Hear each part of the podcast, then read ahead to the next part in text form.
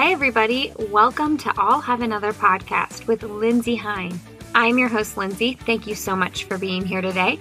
Today, you're listening to episode 96, and I'm talking with Jenna Powers. Jenna discovered running at the age of 29 when she was going through a divorce and she started running 5Ks in different races almost every single weekend. She didn't run her first marathon until she was 37 when she realized that was something she really wanted to do. And since then, she has run several. And not only has she run several marathons, she has also completed several ultra races as well, including a 100 miler and 100K, which she tells us all about this crazy 100K experience she goes through in the episode. She actually makes you feel like you're out there with her. It's pretty intense and pretty impressive. I can't say that I would have had the willpower that Jenna had that day. Jenna also works for Amazon. She has a pretty high powered, intense position over there. So we talk about um, how she balances, and she wouldn't even call it balancing, as you will hear in the episode. She would call it harmonizing. Um, how she gets everything done and, and, fit, and fits all the things that she wants to do in while prioritizing her job because career has always been very important to her. Jenna also has a really cool opportunity for people listening or people listening to nominate somebody with the company Run the Edge, and we will talk about that in this episode where you'll get more information. Before we get started talking with Jenna, I would like to thank Generation UCAN for supporting this podcast. If you've been listening for a while, you know that I'm a big fan of Generation UCAN, and I think it is just such a quality product for training. Um, Generation UCAN is powered by a super starch and that super starch is the key ingredient that helps you to have long lasting energy with no sugar spikes, and also it's very easy on the stomach. I used it for my training for Monumental. Several of my girlfriends use it, and I just can't recommend it enough. You guys can get 15% off your Generation UCAN order if you go to generationucan.com slash another and use the promo code another all caps. Thank you, Generation UCAN, for being such a wonderful partner of this podcast. If you guys are loving the show, I would appreciate it if you would leave me a rating and review on iTunes. Thank you so much to everybody who has already taken the time to do that. It means the world to me. I read every single one of them. And I just want to say thank you to the most recent review over here. It's Camille11334566 loving this. I've been going through a running hiatus, and this is exactly what I needed to get me through this hump. I listen to this in the car and on runs. I've started from episode one and I've made my way up quickly. Thank you so much for this awesome podcast. Well, thank you, Camille. I really appreciate it. I often say that I'm terrified to go back and listen to those early episodes because I had no idea what I was doing. Uh, it's still a work in progress, but I appreciate everybody who um, has stuck with me from the very beginning and those who do go back and listen to those first episodes. And my amazing guests that were willing to come on and be a part of the start of this whole thing. Hey, if you guys are looking for extra content from me, I do have a Patreon page where if you support the podcast um, monthly, you can get access to bonus episodes where I do episodes with returning guests and also episodes with my husband. And you can check that out if that's something you're interested in. It's patreon.com slash Lindsey Hein. All right, you guys, let's enjoy this conversation with Jenna. Today on the show, we're talking with Jenna Powers. Welcome to I'll Have Another, Jenna. Hi, thanks so much, Lindsey. I'm really excited to talk to you today. Yeah, we had a really fun connection, which we'll talk about later. But um, you've done some work with uh, Run the Edge, or you've been a part of their program, and they're actually going to be sponsoring an episode of the podcast here at the end of the year. So they told me all about your story, and I actually read about you in women's running, and I had realized that after the fact. Oh, fantastic! Yeah, I um, uh, the folks at Run the Edge are just amazing, and I know you said you're going to. Well, you, we'll, we'll we'll go there more later on, I'm sure. But um, they've just been um, such a fantastic support of me and of runners, really all over the country and all over the world. They've they've they've hit on something pretty special. Well, yeah, and they touch a lot of runners too. I mean, I couldn't believe that the amount of people that are a part of their program. Yes, yes. So Jenna did you turn 40 yet? I did. I turned 40 in August. Okay. So, so I'm 40 plus now. 40 plus. She's officially a master. I yes, yeah, and I did. I actually did celebrate with my with my runner friends for whom you know something like that is cool that I am in the masters in the masters division. It it hasn't helped my placement any, but um, you know hopefully it will in, in one of these races soon. So tell everybody a little bit about yourself. Where are you from, Jenna? Um, well, I'm originally from the East Coast. I'm originally from New Hampshire um, and sort of had moved up and down the East Coast, but I currently live in Seattle. And so I've been in Seattle for about three years. Okay, tell me about living in Seattle. I love living in Seattle. Um, I know Seattle gets a pretty bad reputation with the weather. Um, folks that live in Seattle, it's sort of the secret we don't like to tell people, which is while it's gray a lot, it definitely doesn't rain as much as people think that it rains. Um, and so, as a runner, and especially a runner from the Northeast, um, I can run outside all year round and I never have to worry about ice and snow or anything like that, which is fantastic. And um, I, I, run both road and trail. And so Seattle is a great place to run both road and trail as well. So it's just an awesome city to live in as a runner. That's so great. So you've been, you've been in Seattle for three years, though. You're 40. Where where were you living? You know, the rest of your adult life. Yeah, so um, I grew up in New Hampshire. Um, uh, went to undergrad and then law school in New York. Um, moved to Atlanta after law school because I got a job there, um, and then moved to Boston to be with a guy. Um, fortunately, we got married, so it seemed, you know, in hindsight, it was a good move.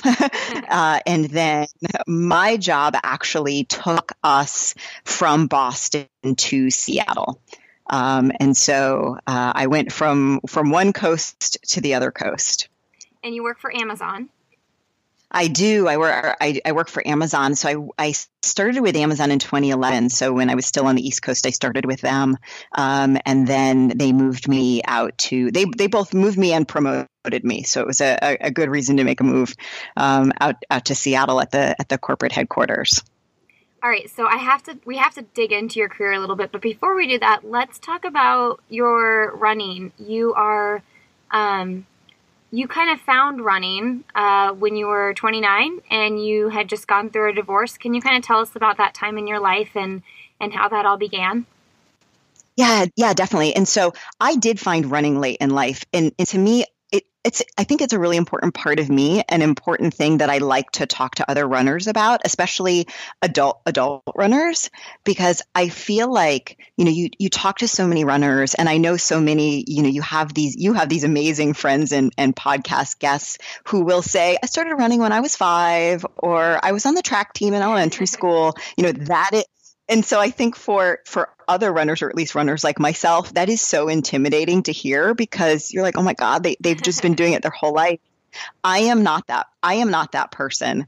Um, and I think to sort of crystallize for you and the listeners about when I say, like, I did not grow up a runner, um, I distinctly remember sort of a pivotal moment in my running career, which is uh, I was in the eighth grade and uh, there was a school trip to go to climb Mount Washington in New Hampshire. So it's about a 6,000 foot mountain.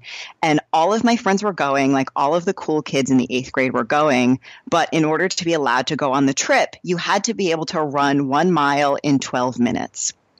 And the mile was run inside the gym, doing laps inside the gym. So it was something like 20 laps around the gym or something like that was a mile. And um, our gym teacher said, okay, you know, if you want to go on the trip, we're going to do the mile today. He had us pair up and have one person you would have one person count your laps for you and then you would you would sort of trade off and i wanted to go on this trip so bad because my friends were all going on this trip and my friend stephanie also wanted to go on the trip so badly and we knew there was no way either of us could run a mile in 12 minutes it was it was impossible and so we conspired to cheat and that we would just sort of like fake the lap count for one another so that we could go on this trip.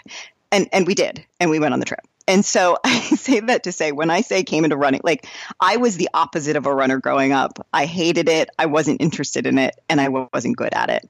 Um, and it really wasn't until you know at the age of 29 i got married very young i got married at 23 um, and and it just it just didn't work out for for a variety of reasons. And uh, I got divorced at 29, and I'm kind of a homebody anyway. Um, I'm not big on sort of going out. I'm a not a late night person at all.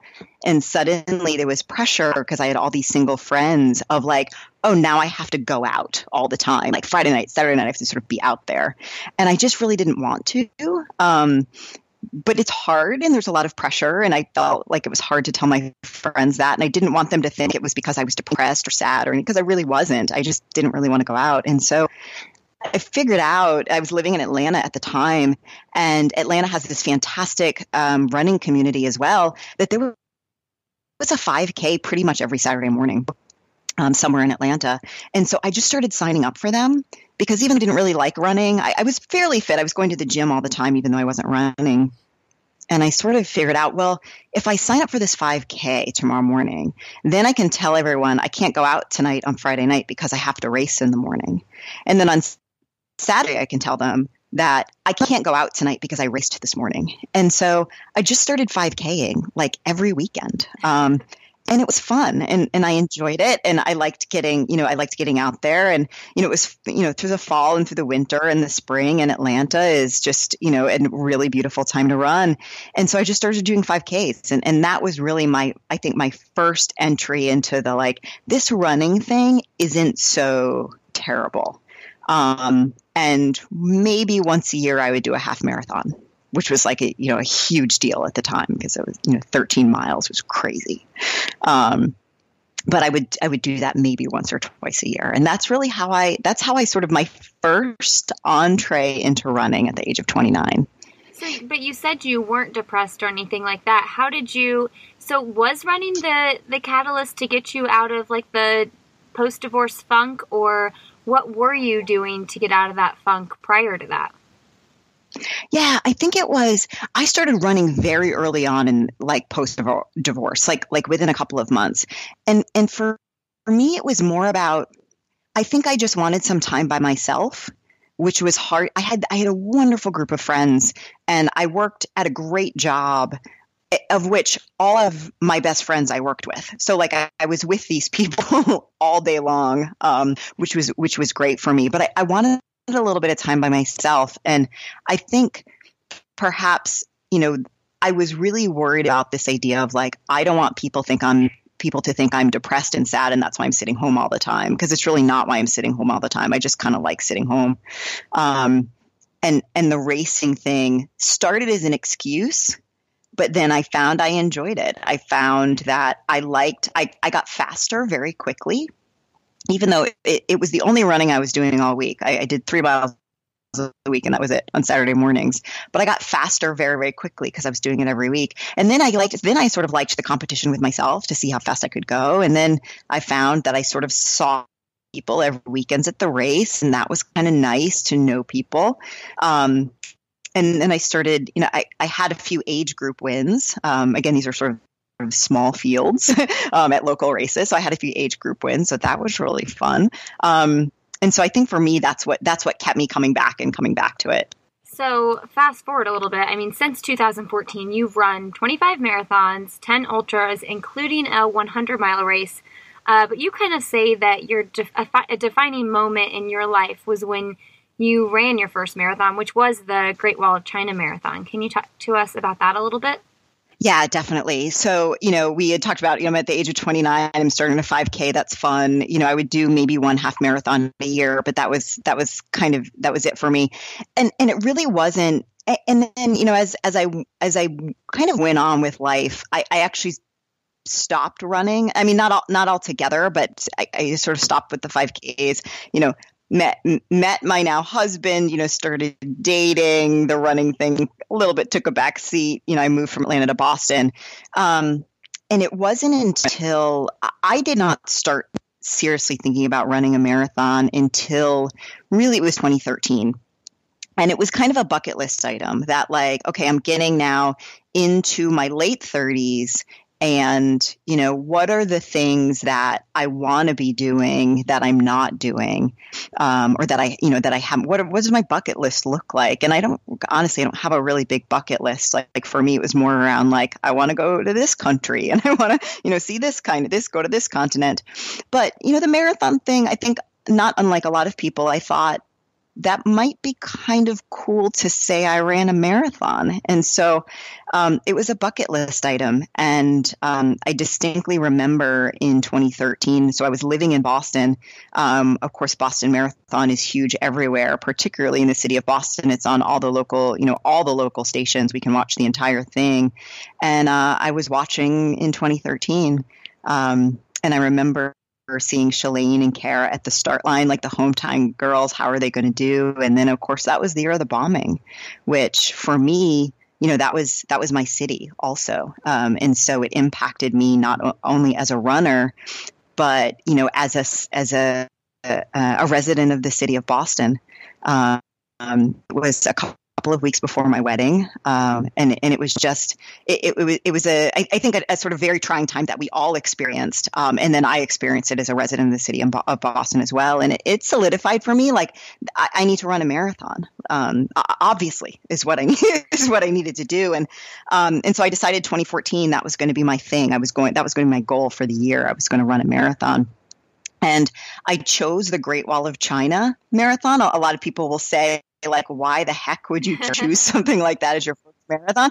Um, it's, it's sort of known as to be one of the hardest marathons in the world. You actually run a total of 4.4 miles on the wall itself. And so I put the word run in quotes because in over that segment of the course, it's 5,164 stairs. Wow. Um, and so it's the race end to end is really more akin to a trail race than it is to a, to a road race. Um, it's 50% longer in time than the average marathon. Um, in, in terms of how long it takes to run it. And, and I think for me, I was so intimidated by the thought of running a marathon um, that I chose the Great Wall of China because I thought this intimidates everyone. Like I'm intimidated, but it's okay if I'm intimidated because everybody's intimidated, and it takes everybody a really long time to run this race.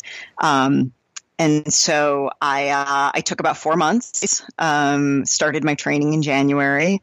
Uh, the ra- the race was May seventeenth that year, um, and uh, and I just I, I, I loved the training. Um, I didn't know that I would love it, uh, but I I just there was no part of it that was tedious to me. Um, I just I, I, really liked it, and and you know when you're going from a half marathon to a full marathon, especially in those long runs, every time you do it, you're you're sort of breaking your own distance record, right? Like like oh my gosh, like now because before that I had run like maybe 13 and a half miles ever and so then there's the 14 day and there's the 16 day and then there's the 18 oh my god the 18 day and um my my training plan had me peak at 18. I, I did 18 twice. Um, I had also done stair climbing during my training because I knew I would have to climb all these stairs. And so there was a parking deck next to my apartment in, in South Boston, and I just did like de- these parking deck repeats. Worked my way from you know a total of 700 stairs to a total of 5,500 stairs. I think I did at peak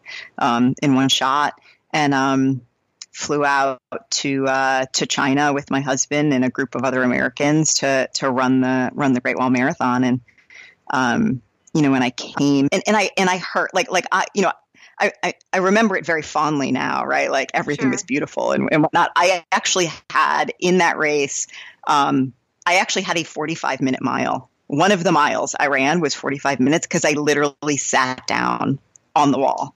Wow. And I sat there for what turned out to be 45, 45 minutes. To be clear, your, I was not the only one. Do you remember your overall time from the race?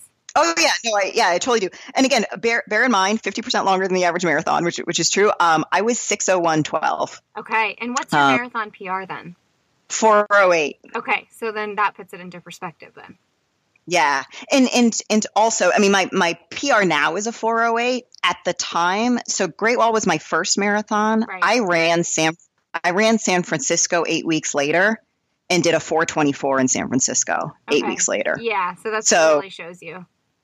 Yeah, Yeah. So when I say it's also more like a trail run, it, it really is. Um, that said, I don't tend to have, I don't think I've ever had another 45 minute mile um, at, a, at any point in time. You, you sort of live and you learn. But, but, you know, my IT bands were screaming at me by the end of the race. Um, you know, I was in a ton of pain, but, you know, I, I came across the finish line and it was just sort of like, like this is who I'm meant to be. Like it was so obvious, like, oh, like I, I, didn't know all this time I was a marathoner, but I am. And and I, I stayed in China for about another week vacationing and touring around. I remember I, I, my husband and I went on a Yangtze River tour. So we're like in the middle of the Yangtze River um, in China. We're like four or five days post marathon.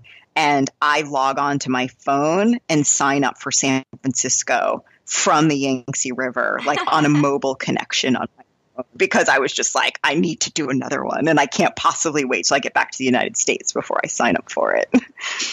Did your husband think you were crazy? Well, I didn't tell him at first. I'm just like um, scrolling through social media here. I'm not actually signing up for another marathon. Exactly. Exactly. Like he, let me tell you, when he listens to this podcast, I'm sure there's some things that are going to come up that he's going to like, I'm going to hear about later because he didn't know about it. Um, you know, plans for 2018 and stuff like that. But, uh, but yeah, no, I don't, I don't think I told him right away. Um, and, and, but he's been, I mean, he's always been super supportive of it. He, it's a little crazy, you know, because he didn't, you know, he didn't marry a marathoner like I like to say, like I was, you know, he did not date a marathoner and he did not marry a marathoner. Um, it's it's sort of something that happened to him afterwards. yeah, because I mean, so you ran your first marathon at 37, right? Yeah. Yep. Okay, so tell me how you and your husband met. Oh, our moms introduced us. Oh my gosh, that's adorable. Uh, it's not even, yeah, that's not even a, a, joke. I like to say that we have an arranged marriage. um, yeah, our moms. Um, I grew up in a very small town in New Hampshire, about six thousand people, and uh, and I moved away at eighteen. Um, but after I moved away, his mom and stepdad moved to the town. Um, and became very close with my parents. So they became very, very good friends and sort of always knew then over the last many decades that they had children that were roughly the same age. But um, I was married before and, you know, he was dating or whatever and then they realized at one point in time that we were both single at the same time and so they said we have to introduce them oh. because they're both single love it and um my mom yeah my mom had never met him his mom had never met me but uh but they uh they introduced us and um and uh yeah that was uh that was 10 years ago so, now I have to ask, did you ever feel like there was a stigma dating post divorce? Like, oh yeah, I'm divorced. Did you ever get that feeling? Um, that's a great question. I I don't think so. I think because I got married so young. Yeah. And then I got divorced at a time when m- most most of my friends had never been married. Sure. So it was less about it was less about a stigma of divorce and more about we're all single. Yep. Yeah, so like we were all and so the fact that I was someone in my early 30s and single was no big deal. Yeah. Um at all. Um, I think what was different for me than I think some of my other friends or some people that I knew is I wasn't necessarily in a big rush to get married again. Yeah. Whereas, you know, some of my friends in the early 30s were looking at the clock. Oh, totally. And I think when we were dating, there was an assumption, but guys made an assumption that I was also looking at a clock um, when really I, I wasn't. Um, so I think that was the only thing that was probably a little bit different for me. So does your husband run? He doesn't. People ask that question all the time. Uh, no, he he. My husband is not a runner. Um, my husband is a very avid golfer. So, um, and he's very good at it. Uh, he's a much better golfer than I am runner. So I I like to say it works out perfectly because on Saturday mornings um, we kiss one another goodbye, and you know eight hours later uh, we meet up for a cocktail, and um, you know he gets the golf in and and he hears not a word from me. I'm not one of those wives who's like, "You're going golfing again." You know, I I say, "Have a great time." How'd you play? He'd say, "How'd you run? How'd you race? How was the race? How'd you play?" And you know, let's have another glass of wine. that is perfect. I know my husband is a runner, but we always I always say, "I'm really glad you're not a golfer because golfing's so time consuming." But it's just you have to choose. Like he he couldn't do both as uh, avidly as yes. he does. You know. So that's so great. Then you both have your own thing that you're really into and focused on, and then you just come back together. What's the cocktail you're usually drinking? Uh, um, wine. I I never met a glass of red wine I didn't like. Okay, so you're um, a wine drinker. Eh, I'm a red wine drinker. We're also bit. We're also Manhattan drinkers. Uh, um, which is I, I turn my nose up because I feel like I shouldn't drink as many as Man- I shouldn't love Manhattans as much as I do, but I but we love Manhattan. okay, I should know this, but what's in a Manhattan? Uh, in a Manhattan is um, we do it. We do rye whiskey uh, and vermouth and bitters. Ooh, okay. It's a it's a glass full of alcohol. Glass full of alcohol. and it's probably very refreshing after a big long run or a big long day on the golf. Uh, yes, it is. It is. All right, so what you described for the in the Great Wall of China Marathon sounds very, very difficult and and hard to me. But you've also done a hundred miler. So of all the all of the challenges that you've taken on, what do you think has been the hardest? Yeah, I think there's probably been two um, races that I would say were the toughest. Um, one I did late last year. Right? So I did the Rut 50K, which is in Montana um, at uh, Big Sky. And then I did the Black Canyon 100K, which is about an hour side of Phoenix. I did that one um, this February. And I think the reason why the two of those were the toughest were absolutely weather based mm-hmm. um, more than anything else. The weather at both of them. So the rut, in fact, I said was a 50K. The truth of the matter is, when I did it, um, it's been a year ago, September now, I did it in 16. Um, they actually had made the decision to cut the course down to 26 miles because it was too dangerous. Um, at the top of the course, we were we were uh, at high elevations. We were at altitude. Um, it was too dangerous with snow and sleet to actually go up that high. Um, so we had uh, below freezing, around freezing, snow, sleet, wind, rain for the entirety of the course. Um, and then at Black Canyon, although it was in Arizona, in February, and as I understood it, the year before it had been in the 90s. Um, they had um, also had to change course. It was still 100k, but uh, it was about 40 degrees and raining sideways for for the nearly the entirety of the race. Um, and I actually and I actually finished both with hypothermia. Mm. Um, I was under medical attention after Black Canyon this year uh, for about two hours for with hypothermia and hypoxemia, which is low blood oxygen. Um, I, they came very close to taking me by ambulance to the hospital, um, but luckily I recovered quick enough that they decided I didn't, they didn't have to do that, which was awesome. Um, and it also makes for a really good story when you don't actually end up in the hospital, oh, but totally. you sort of like, you know, to talk about it, it's like, well, it's like, yeah, they, they said they were going to take me to the hospital, but you know, I didn't actually have to go. so it makes bad. for a good story. Yeah. Um, yeah, that race, especially Black Canyon, was so. So Black Canyon is a Western States qualifier, um, which is I'm I am obsessed with the Western States and I want really badly to get in, and so I have a qualify. So so that was my qualifier, and so um, if you know, if, if all goes well, I, I don't generally have a problem with the qualifiers. I can make the time cut off for the qualifier without a problem. Um, but in this particular race, I think because of the bad weather, I made so, it was such a great race for lessons for me. Um, um, I made so many mistakes um, in this 100K, which, you know, at the time that I ran it, I had run a 100 miler already. So, like, I had done a further distance than 100K. Um, but uh, the weather was so bad at the beginning. So, the first aid station was around mile 7.6. And I had, you know, I had a very conservative estimate for when I thought I was going to make it to the first aid station because I was, again, I was sort of gunning for this qualifying time. And I came into the first aid station 40 minutes behind my conservative estimate. And there, I mean, you, it was hard to run because it was so muddy. You couldn't walk because it was so muddy. The mud was actually sucking the shoes off of your feet.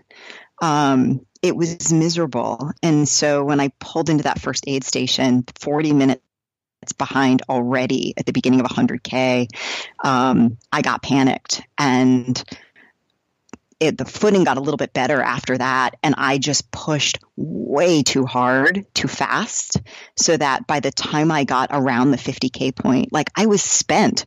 I, I, I was like, I am halfway done with this race. There are hours left to go, and I'm done. Like, I, I want I'm, I'm done. um, and I actually walked the second 50K back, um, the entire thing. Uh, in the rain and uh, in the cold, and I was sort of soaked through.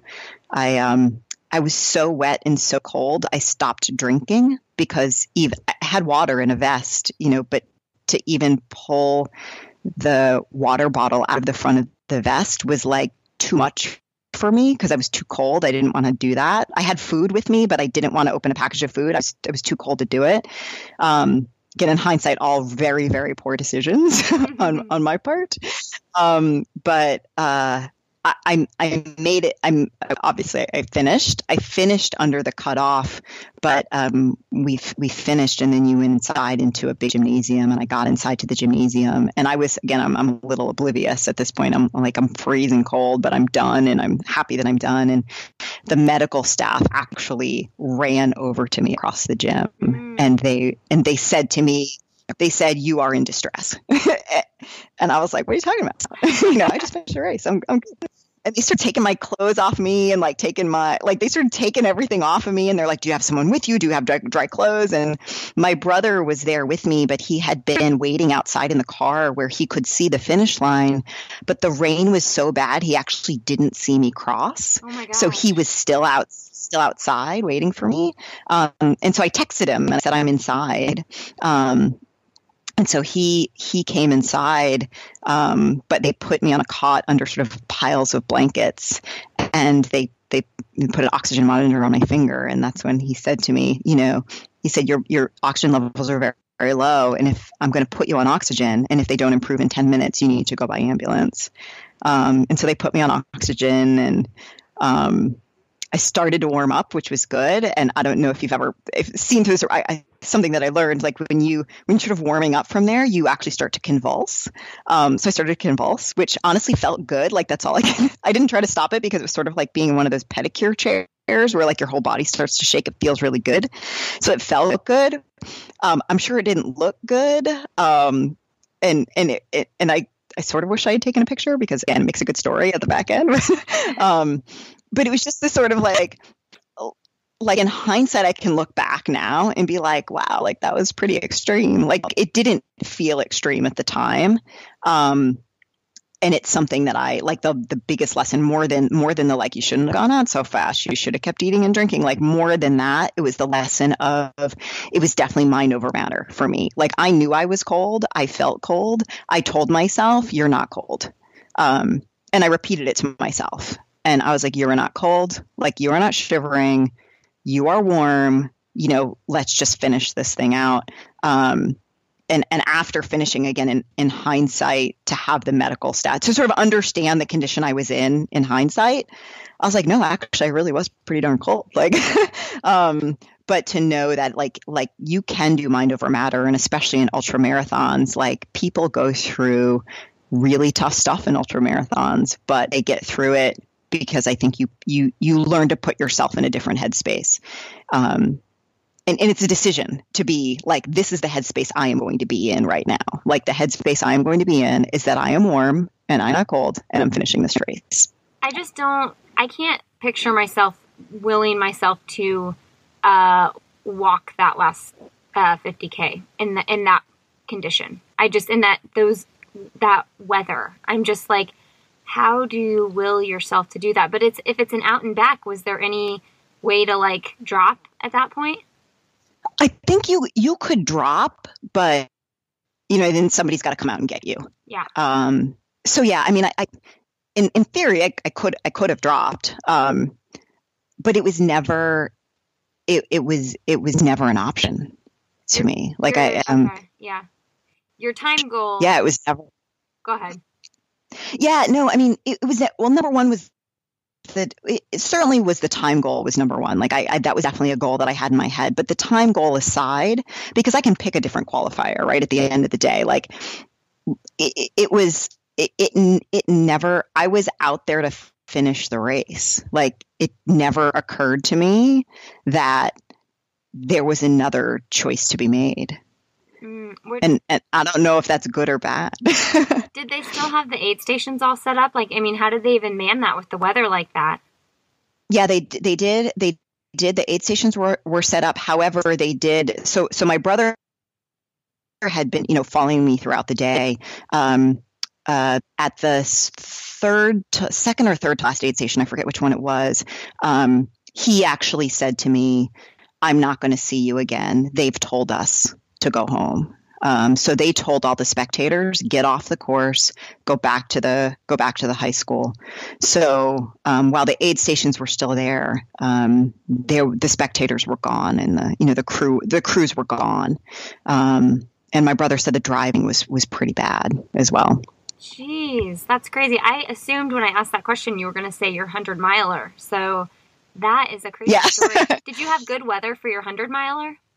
Oh, it was fantastic. It was fantastic oh, weather at the 100 miler. It was it it actually it rained for about an hour around mile 9 or 10, but it was like 65 degrees, mm. 60 to 65. So it was like a comfortable and then it stopped and um and it and it was fantastic. It was I did the Umstead 100 miler in North Carolina, which I would highly recommend for anyone considering their first 100. It's a race that really, um, they really cater to first timers. Okay. They really want people, they really want people to finish. Um, and so it's a um, it's a it's a very first timer friendly course. And it's so it's not at altitude.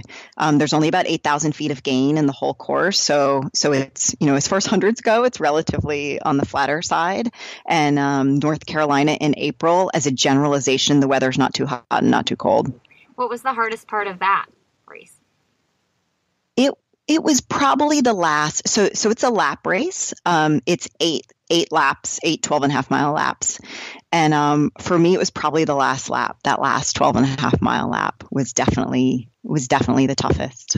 Um, one of the things that they have that's really great there as well is they have volunteer pacers, which as someone who didn't have anyone running with them, my husband was there at the main needs station, so I got to see him every lap, but I was by, otherwise by myself. And um, they had just amazing volunteer pacers. And um, I finished that race in 25 hours and 46 minutes. So that last lap took me you know, sort of past the 24 hour mark.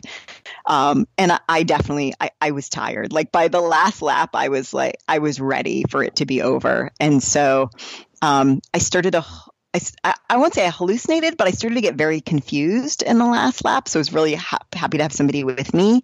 Um, so that, that last lap um, sort of crossed the 6 a.m. mark as well. So right around 6 a.m., we were in this large state park sort of regular runners started to come out for their like Sunday morning run.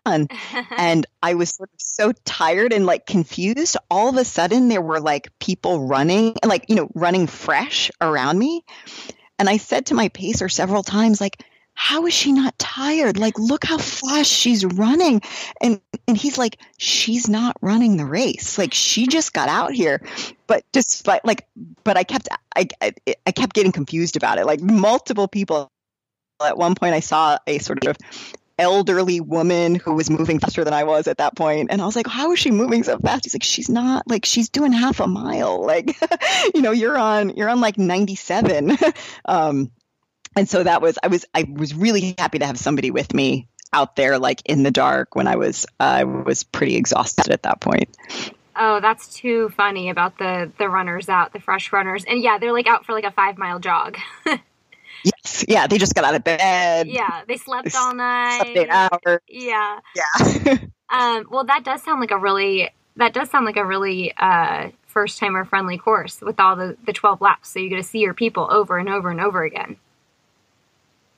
Yeah, and you get to you get to know people when you're out there too, which is which is pretty fantastic. And you know the stories are are great. And um, uh, I remember there was a gentleman there that they honored before the race. It was his 100th hundred miler, oh, which wow. to me was yeah, yeah, it was so amazing just to see him and be near him. I was like, wow, like that is so so cool. Yeah, I always feel like there's always those rare breeds of people that accomplish things like that that you meet in settings like that. There's always somebody who's done this wild and crazy thing at a race like that for sure. Yes. Hey, everybody. Before I continue my conversation with Jenna, I want to jump in and thank a couple sponsors who help make this podcast happen. The first is Casper Mattress. Casper is a sleep brand that continues to revolutionize its line of products to create an exceptionally comfortable sleep experience one night at a time. At Casper, mattresses are perfectly designed for humans engineered to soothe and cradle your natural geometry. You spend one third of your life sleeping, so you should be comfortable. There are three mattress models the original Casper, the Wave, and the Essential. Casper is not just a mattress company, they offer a wide array of products to ensure an overall better sleep experience. They have affordable prices because Casper cuts out the middleman and sells directly to the consumer. No hassle returns if you're not completely satisfied. Delivered right to your door in a small, how do they do that sized box. You can be sure of your purchase with Casper's 100 night risk free sleep on it trial. So if you are in the market for a mattress, head over to casper.com slash have another. That's casper.com slash have another. And you can get $50 towards your mattress purchase if you use the unique promo code have another. Terms and conditions apply. I also want to thank Zappos for supporting this podcast. Zappos has a brand new running site that is amazing. If you guys go to zappos.com slash running, you can find brands like Asics, Adidas, Nike, Lorna Jane, Lucy, all kinds of great stuff. They have shoes, they have apparel, they have socks, they have underwear, everything you need for your running life. And what you probably already know about Zappos is that they have fast and free shipping. It'll show up on your door the next day. Not to mention their customer service is fantastic. If you head over to zappos.com slash running, you can also find training plans for a half marathon and a marathon that I wrote. So check out Zappos for all your running needs. Thank you, Casper, and thank you, Zappos, for supporting this podcast. Enjoy the rest of my conversation with Jenna. Jenna, tell us about the 40 Bibs or the yeah, the 40 Bibs project and you're doing 40 races and supporting 40 other runners. Tell us all about that. Yeah, so the, so the idea to run uh, 40 races for my 40th birthday really came from the fact that I, you know, I try to have these big goals every year, really starting with a few years ago with this goal to run a marathon. And um, so, so given that I was, you know, I've already run 100 miles, so it's sort of like what's left. Um, and I got this idea to run 40 races and I'm really active in the Run the Edges, Run the Year group, which is um, folks that run, um, you know, 2017 and 2017. Um, and I've been doing that really since 2015. And it's just this amazing community of supportive people. And so I put it out to that group and said, I think I'm going to run 40 races next year. Um, and folks were really supportive. But then some folks also talked about, oh, yeah, I did that for my birthday, but I did, you know, 40 acts of volunteerism. And I thought, that's a great idea. Like, this shouldn't be about me. Like, how do I make it about something bigger than myself?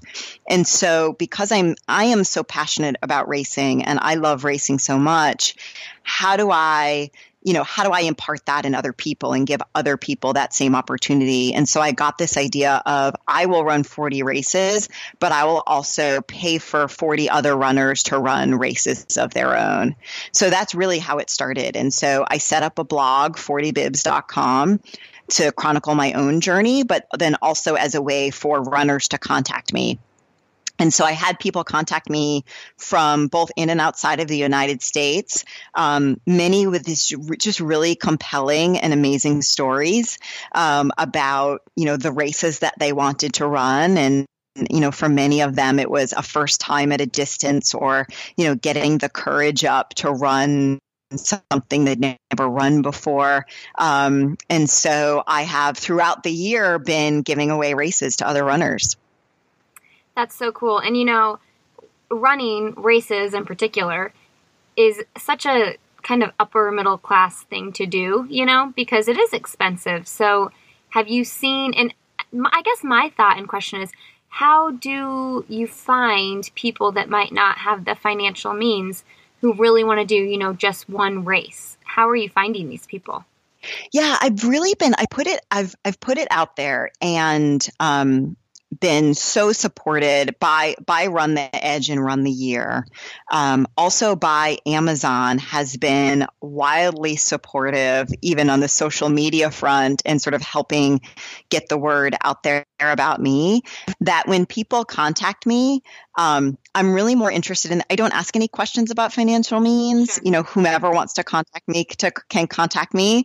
Um, and and honestly i think i think what i've seen is a mix of people um, for some of whom this is a financial thing because to your point races are really expensive. Um, and so for some folks it's a financial thing. For, for others i think it's been about having the courage to go out there and do this and and one person that really touched me this year um, was a, a young woman. She happened to be from Seattle, which was just a sort of coincidence, but um, she's always wanted to run a 10k. Uh, and she's never run a 10k before uh, and she was scared of you know can i can i do this can i run this distance and there was a race um, in her neighborhood um, and it's also someplace very close to where i live live and run all the time as well. Um, and it was a 10k race around the lake.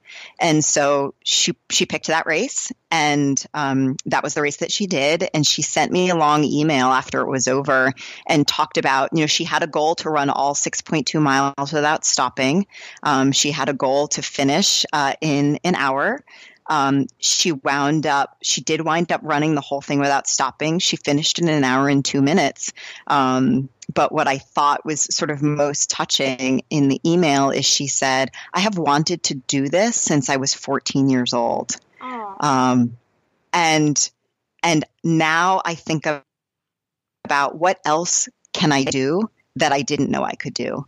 Um, and it just like it, it made me, it made me tear up. Like it made me yeah. feel sort of so warm inside about this person that like, I can't imagine, you know, wanting to do this since you were 14 years old. Like, like to, to finally get the courage and and I guess it was this that sort of gave her the like I guess I'll I guess now's the time to go out and and try it and you know what else is she doing now um, and what other risks risks are, is she willing to take and and for me that is what racing is all about it's not about winning it's not about the clock um, when i started this project I thought about like, hey, it's about the finish line, right? Like crossing the finish line. It feels so good. It feels so great.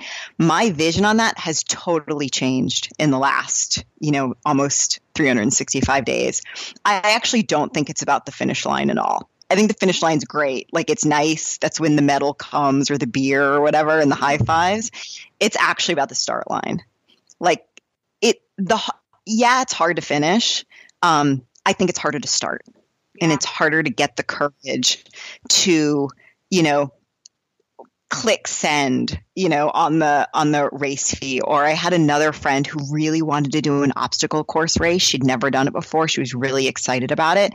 And so she i caught her. I'm like what are you doing? And she said well i'm posting on facebook to see if anyone wants to do this obstacle course race with me. I was like we do not post on facebook before we have signed up for the race. Like it doesn't matter who wants to do it with you. If you want to do it you sign up for it and then you can see if someone wants to go with you, right? Like this sort of just getting up there, you know, is so, so hard. And so um, I think, you know, if I can help people get the courage or the dollars, you know, whatever it is to get to the start line of something, I think the, that's what changes your life. Well, and that's so true in all things in life. I mean, it's like, even with I just think of, you know, big things that I've done in my life. It's like even with starting this podcast, like it's not like the podcasting and the conversations I'm having, the conversation I'm having with you, it was like having the willpower and the courage to just launch it in the first place, you know? Yep. I, th- I think that's exactly true. And then, then I think when you get like, f- for me, when, when you get the courage and you take the risk to start, and you understand what that feels like and the risk reward and and and what have you i think that that bleeds into other places in your life. And so, like that one runner who finally ran the 10K and she sort of said, What else can I do? Um, you know, that's been my experience as well. That, you know, if, if, if you can take a risk in a place that because quite honestly, right, like I am not a professional runner. If I do badly in a race, like it doesn't mean anything. I'm not losing sponsors, you know, nothing like that. And so for most of us, that's the case. Most of us are not professionals and our livelihood does not depend on this. But if we can learn what it feels like to take risks um, in running and racing um, and things like that, then we can take risks in other areas of our lives where probably the reward is the risk might be bigger, but the reward is even bigger, um, including in the workplace, for example, or with relationships. Okay, so how many more bibs do you have to give out, and what can we do to help with the project? Yes. So, so I'm really excited to talk about this because it's something kind of new um, and, and different. And this is the first time I'm talking about it. So, one of the things that was really important to me was to make this a year long sort of endeavor. What I didn't want to do is give away 40 bibs in January and be done with it. Um, so, I was really intentional about giving away just a few bibs and a few bibs and a few bibs and a few bibs throughout the year. What I did not anticipate in this, though, is that as we come into the end of the year in Christmas time, there are much fewer races and or people just are really busy and they don't necessarily want to race as much. So I've gotten in this position now where we're in December, I have given away 27 bibs and I have 13 bibs left to give. And so here's the exciting part. Um, I have partnered with Run the Edge. So we talked about Run the Edge a little bit at the beginning. Um, Run the Edge uh, is uh, Tim Catalano and Adam Goucher, both um, you know incredibly accomplished runners in their own right, and coacher, coaches and motivational speakers. And they have um, a company and an endeavor called Run the Year. And run the year is exactly what it sounds like. Run the year is a commitment to run 2018 miles in 2018. Um, whether it's by yourself or with a team of up to four people. And so I first learned about them when I, I signed up to run the year in 2015, which at the time, to set the stage, 2014 was my first marathon. I ran about 1,400 miles that year. So 2015 to me to, was nuts. It was absolutely crazy. I couldn't imagine running that far. But not only did I achieve that goal, but the community with Run the Edge is just absolutely amazing and supportive. Whether you are an ultra marathoner or someone who can qualify for Boston, like rolling out of bed hungover, or whether your goal is to run a whole mile without walking, um, it is open to everyone and the community is really there. We all support one another, regardless of what your goals are or what your fitness level is. And so I've continued to stay very active with them, despite the fact that I know that I can run the year now and it's not really a, necessarily a big goal. And so I reached out to Tim and we said, "Hey, like let's do this thing together." And so for my last thir- my last 13 bibs are going to go out in the form of scholarships for people who want to run the year but maybe don't have the financial means to do so. And Run the Edge is going to match my bibs as well. So together we're going to give away 26 scholarships between now and the end of the year for people who want to try by themselves or with a team to run the year in 2018. And you're not just getting the program like you said, you're getting this awesome community of thousands upon thousands of runners who will support you to do it. It is the most supportive community ever. And and when I think about sort of, I, I I'm for people that like don't necessarily have an online community, it sounds a little bit silly, right? Like an online community, really? Like you know, these are not even real people, but like no, these, these are we um the group is amazing. We will not only encourage each other online, you know, encourage each other through every facet of running and walking and physical activity um, and personal as well. Like you really get to know everybody, and then we oftentimes will try to meet up in person, um, which is great. So so particularly at any of the big races, there's typically a meetup of folks, and so yeah, you're you're getting you're getting the personal challenge involved in running or walking uh, 2,018 miles, but you're getting thousands of people who will support you every step of the way and also some swag. Like there's some swag involved as well. Okay, so how do people contact you or them to to apply for that one of those scholarships? So I would say that uh, in order to apply for a scholarship, I think folks should log on to Run the Edge, Run the Year. Um, we're in the process right now of putting the scholarship information up online. So, depending on when this podcast gets posted, I'm hoping it will be up by the time the, the podcast gets posted.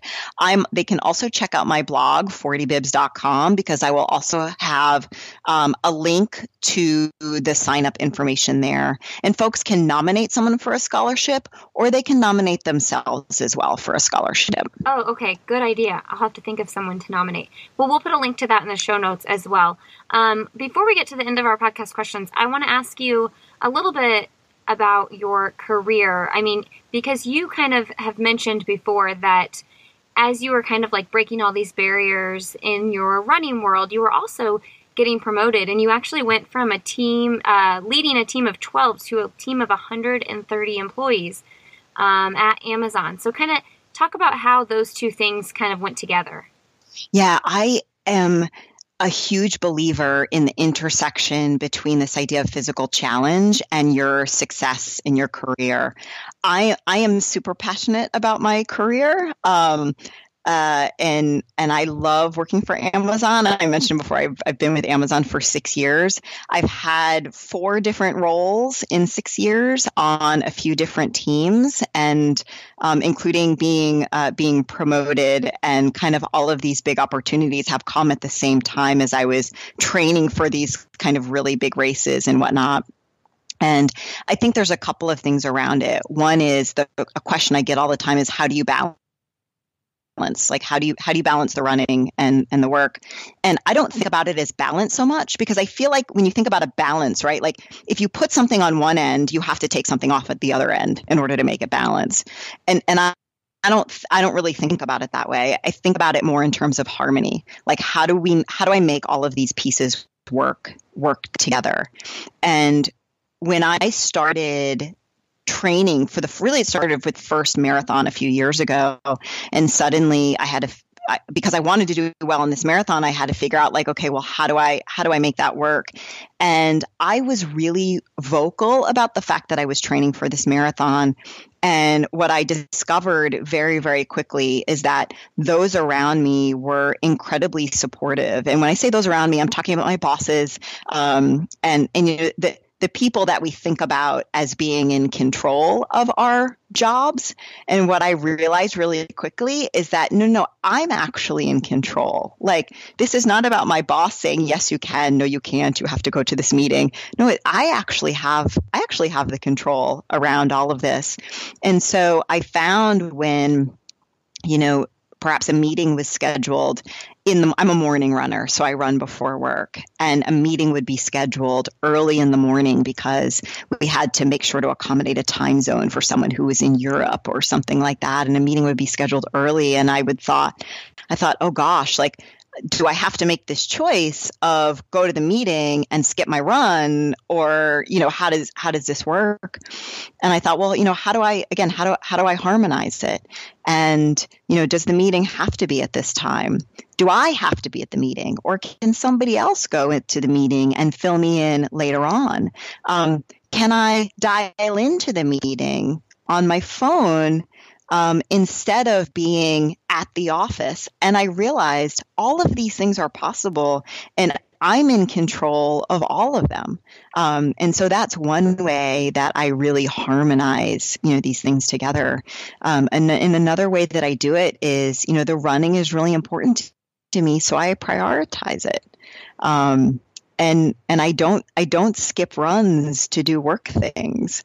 Um, I just I I again I'm really vocal about it with those around me, and and I will tell people um, actually I, I have to I can't come in at that time. I have to come in at this time, or what is happens more often than not because I actually love to travel and I travel to race all the time is that I will have already made plans to be on a plane on Friday because I have a race on Saturday or Sunday and something important will come up. And and I'll simply just have the conversation. Hey I'm out on Friday. Um, I actually have a personal commitment. And the answer is oh okay.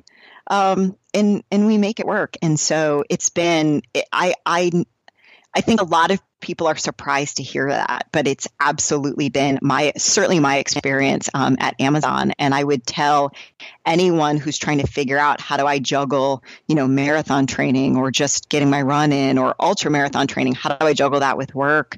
Um, is that you should, if, if you're vocal about it, um, then you really do have quite a bit of control in, in, in figuring out how to make it work for you. Totally. That's so good. I'm so and I'm so glad that you're leading the way and and showing other people because you know th- that you lead a team of that many people and that you're doing it you're kind of leading the way with them too showing them that you can make it work I do, and I I think it's really I think it's really really important. Like I don't want anyone to think that I'm working 24 hours a day. Right. Like no one, you never want to think your boss is working 24 hours a day. Right. right, right. um, and so my team is, is is exactly like my my team is very clear about the fact that there are things that I'm deeply committed to outside of the office. In fact, I pin my bibs to my wall in my office, so it's like the first thing you see when you come in um, is is sort of a wall full of full of race bibs. Um, for it is for for people. Um, and I think it's important because the other thing is, you know, I mentioned I'm really, I'm, you know, I, I, am really enthusiastic about working for Amazon. You know, I'm really, my career is very important to me. Is that being a runner, for me, being an ultra runner and a runner makes me so much better at work. It makes me so much better at work. I think I, um, I'm, I'm able to take risks. I'm able to, um, be assertive and determined and gritty um, and kind of all of these things that I think particularly as a woman in the workplace are all really good are all really good traits to have. Oh totally. Um, okay jenna we have to wrap up. I don't want to but we have to. Um, what's one thing professionally or personally that you haven't done that you'd like to do? Western states. Oh yeah. We should have known that based on the Western, conversation. Yeah western states. I'm I'm 0 for 2 in the lottery, so um, maybe the 218 lottery is my year. So I've got about another year to wait. The lottery was just last weekend. Um, but yeah, Western States. Okay. What's an accomplishment you're most proud of? I think that 100K, right? think, yeah, like the 100K, the 100, 100 miler, 100K. Um, I think probably the collective, the collective marathon resume, I think. What is the best, most recent book you've read? Um, I just finished a book called The Fact of a Body. Um, I can't recall who wrote it. We'll uh, it's we'll it's a yeah it's a, it's it's a dark book. It's about um, it's it's about death penalty and and murder and um, nothing happy and no rainbows at all. But uh, a really fantastic book. Fair warning. um, yes, it, fair if you could have coffee or cocktail with anybody, who would it be? Okay, so I, I thought about this, and I I want to have a slumber party. So not coffee or cocktail. Like I want to have a full on slumber party, um, and I want to have with like lots of music and dancing and wine and Cheetos. And I think I want to sort of get together like a group of sort of powerful women to not talk about sort of powerful things, but to, but to, you know, pajama dance to like, you know, total eclipse of the heart and stuff like that. So I think like, this is awesome. Mich- yeah, like I think, but I think so like Michelle Obama and Chelsea Clinton and the Bush sisters and, you know, just these kind of women for whom there's a lot going on and a lot of eyes on them and we're just going to go behind closed doors and and be girls and have like a girls night. Okay that is the best answer i've ha- gotten for this question. In 90, i'm serious in like 95 episodes that is like the best answer to that question. I think it is. So oh, nice. yes that is awesome. I love that you changed it to an entire slumber party. Yes yeah well, because if these people are going to, you know, if I'm going to fake set up a meeting with someone really important, it's not going to be over in an oh, totally. hour. Like we're going to get it all. We're going to get it all out. And yeah. we're going to eat Cheetos while we do it. And we're going to eat Cheetos. Yeah. Okay. Yes. What's a nonprofit you like to support? Girls on the Run. Mm. Well, that makes sense. Absolutely, girl. Yeah, absolutely, absolutely. Girls on the Run. That's great. Um, all right, Jenna. Well, I'm sure you have lots of meetings scheduled and things to do today and runs. No, your run's probably done because you do that in the morning, right? I did. Yes, I so I've already run today, but I do have yeah, there are there are meetings to be had this afternoon.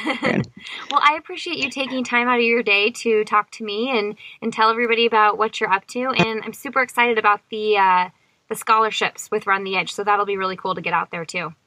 Yeah, me too. And thank you so much. This was so wonderful, Lindsey. Yes, so fun. All right, have a great day, Jenna. Great. Thank you. Bye-bye. All right, everybody. Thank you so much for listening today. Thank you, Jenna, for coming on the show and sharing your story.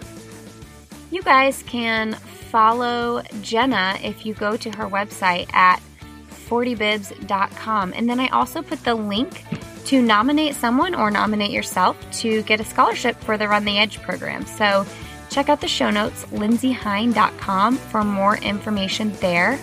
Thank you, Generation UCAN, Zappos, and Casper Mattress for supporting this podcast. You guys can find me on Instagram, Lindsey Hein626. You can find me on Twitter at Lindsey Hein. And you can find me on Facebook. I'll have another podcast with Lindsey Hein. We also have a group over there where we read a book together once a month and we just discuss different things about the podcasts and the episodes and just whatever comes up. Um, the book we're reading this month is called Turtles All the Way Down by John Green. Uh, he's a local Indianapolis guy, so I'm hustling hard to get him on the show, but it's not working in my favor just yet. Hey, we have so many great guests lined up here in the next 10 weeks. I busted my butt and recorded so many episodes over the last few weeks, so I'm going to have a bit of a recording break, which is super exciting for me. But I have so many great episodes stocked up that I just want to get them all out right now. So stay tuned for that. All right, you guys, um, have a very Merry Christmas, Happy Holidays, and have a great weekend. And as always, I'll see you next Friday.